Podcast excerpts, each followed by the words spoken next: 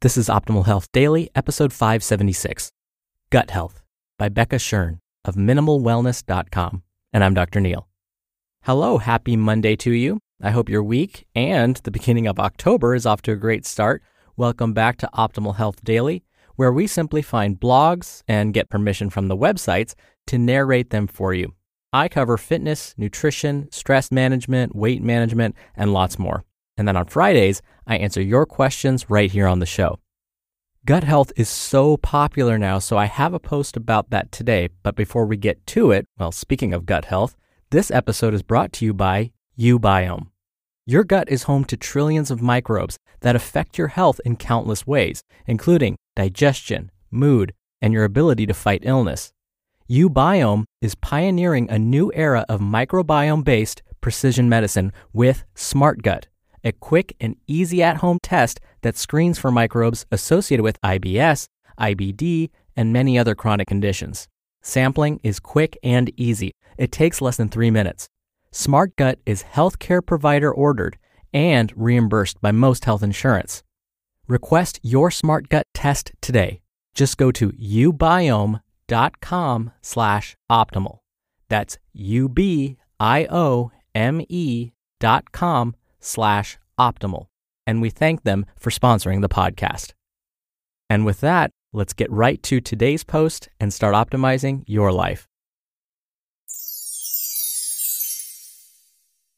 Gut Health by Becca Shern of MinimalWellness.com. Living within your gastrointestinal tract are 100 trillion microbes from over 1,000 different species, collectively referred to as the gut microbiome. Recent research into the microbial world within our bodies has illuminated many previously unknown connections to our overall health. Indeed, the human body is an ecosystem with many sub ecosystems, such as the gut. And just like the environment, when one of those ecosystems malfunctions, it compromises the entire system. So, why is gut health so important? Microorganisms in our gut help us properly digest foods, particularly complex carbohydrates and dietary fiber. They also produce vitamins like vitamins K, B12, and biotin, and short chain fatty acids.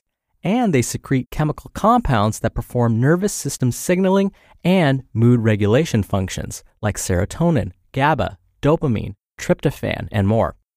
Around 50% of dopamine and 90% of the body's serotonin are synthesized in the digestive tract. Together, dopamine, serotonin, and GABA form a trio of neurotransmitters that are essential for regulating mood, including feelings of happiness, alertness, and satisfaction.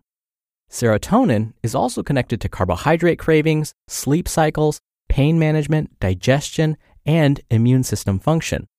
The neurotransmitters and other signaling chemicals produced in the gut travel to and communicate with the brain via the gut brain axis, which is a combination of immune, neural, and neuroendocrine pathways. Because of the gut brain connection, gut health is directly intertwined with mental health and stress responses. When gut health suffers, so does our ability to potentially handle stress and other everyday mental challenges. The gut microbiome is also an integral component of the human immune system, providing a first line of defense against pathogens.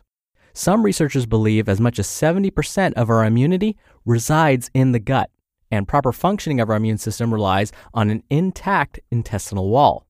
The intestinal wall is critical to prevent bacteria, pathogens, partly digested food compounds, metabolic wastes, and chemicals from entering our bloodstream.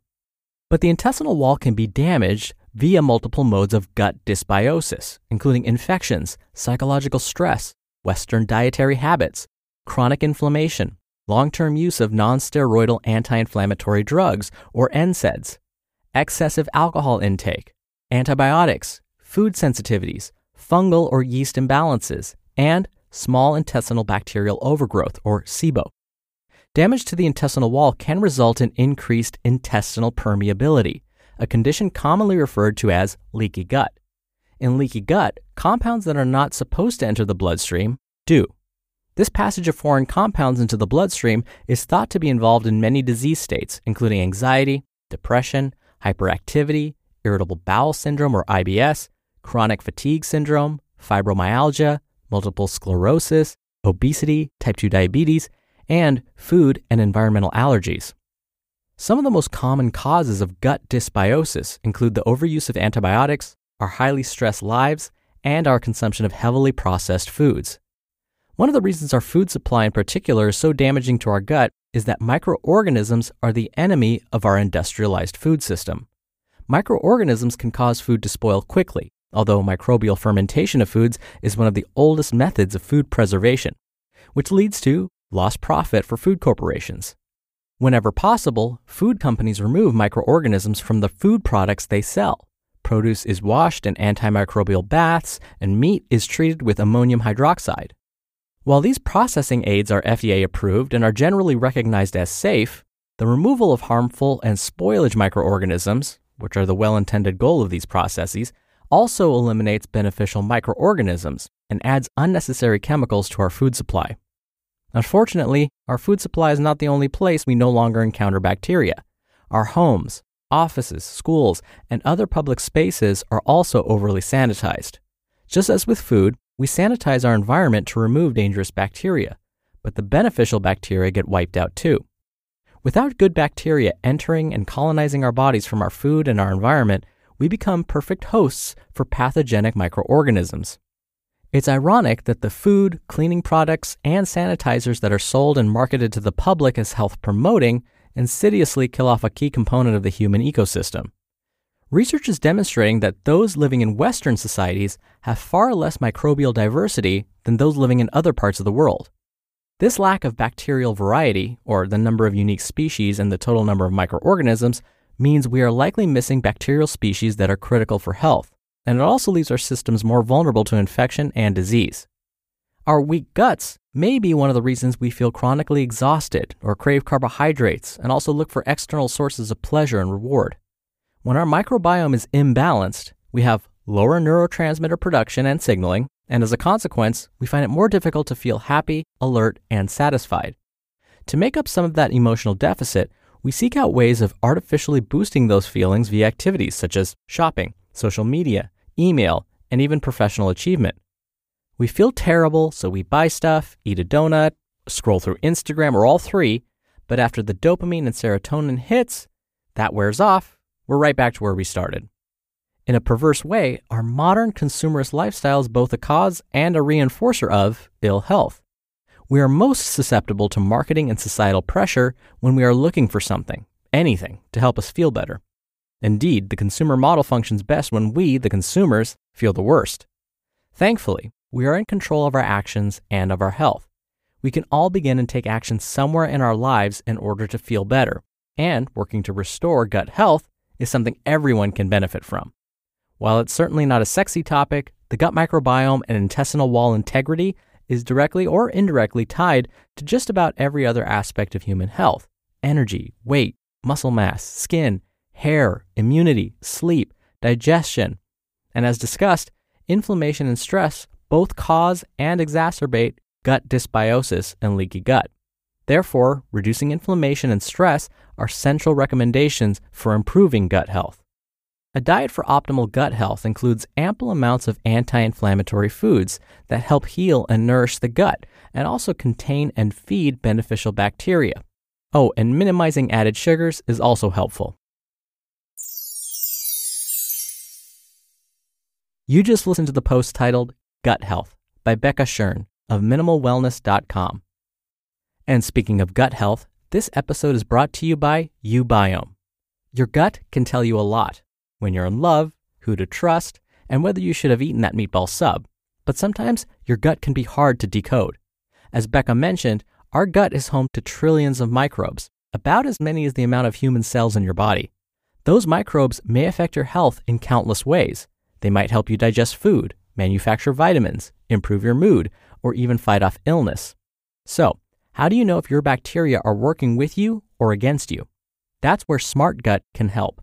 SmartGut is a quick and easy at home test that helps you understand if your gut bacteria are working with you or against you by screening for microbes associated with IBS, IBD, prediabetes, kidney stones, and many other chronic conditions. Sampling is quick and easy. It takes less than three minutes. SmartGut is healthcare provider ordered and reimbursed by most health insurance. The knowledge you gain from SmartGut can help you and your healthcare provider make smart decisions about your health. Request your SmartGut test today. Just go to ubiome.com slash optimal. That's U-B-I-O-M-E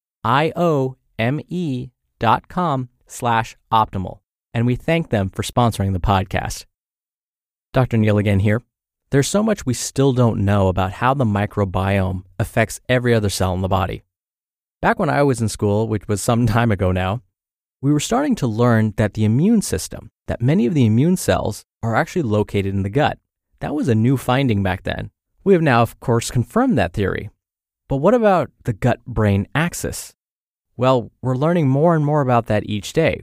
I would say right now, it's a lot of theory, a lot of speculation, so we don't know for sure whether a leaky gut, for example, would lead to dementia or Alzheimer's. That's just one theory. And I actually went into some detail about leaky gut and the gut brain axis in a Q&A episode a while back. And my conclusion was this. In order to try and promote a healthy gut, one of the best things you can do is incorporate whole foods as much as possible. You don't have to avoid processed foods, but try and cut back a little bit. So, what I'm talking about are simple carbohydrates, sodas, candy, you get the idea. But consuming vegetables, fruits in moderation, minimally processed grains that are a good source of fiber, those are the things that will help keep your microbiome in good shape. What about yogurt and kefir and Yakult? Those probably couldn't hurt, just you don't need to go crazy with those. The problem is, we just don't know whether those good bacteria found in those products actually make it to your intestines or whether your stomach destroys most of those bacteria before it gets to where it needs to go. There are probiotic supplements that may benefit some folks. I would definitely check with your doctors first to be sure that it's safe for you to consume because believe it or not, sometimes these probiotics can interfere with your medications. All right, that'll do it for the Monday episode. Thank you as always for being here. Thank you for listening every day. I'll be back here tomorrow with a post from regular contributor Nia Shanks and where your optimal life awaits.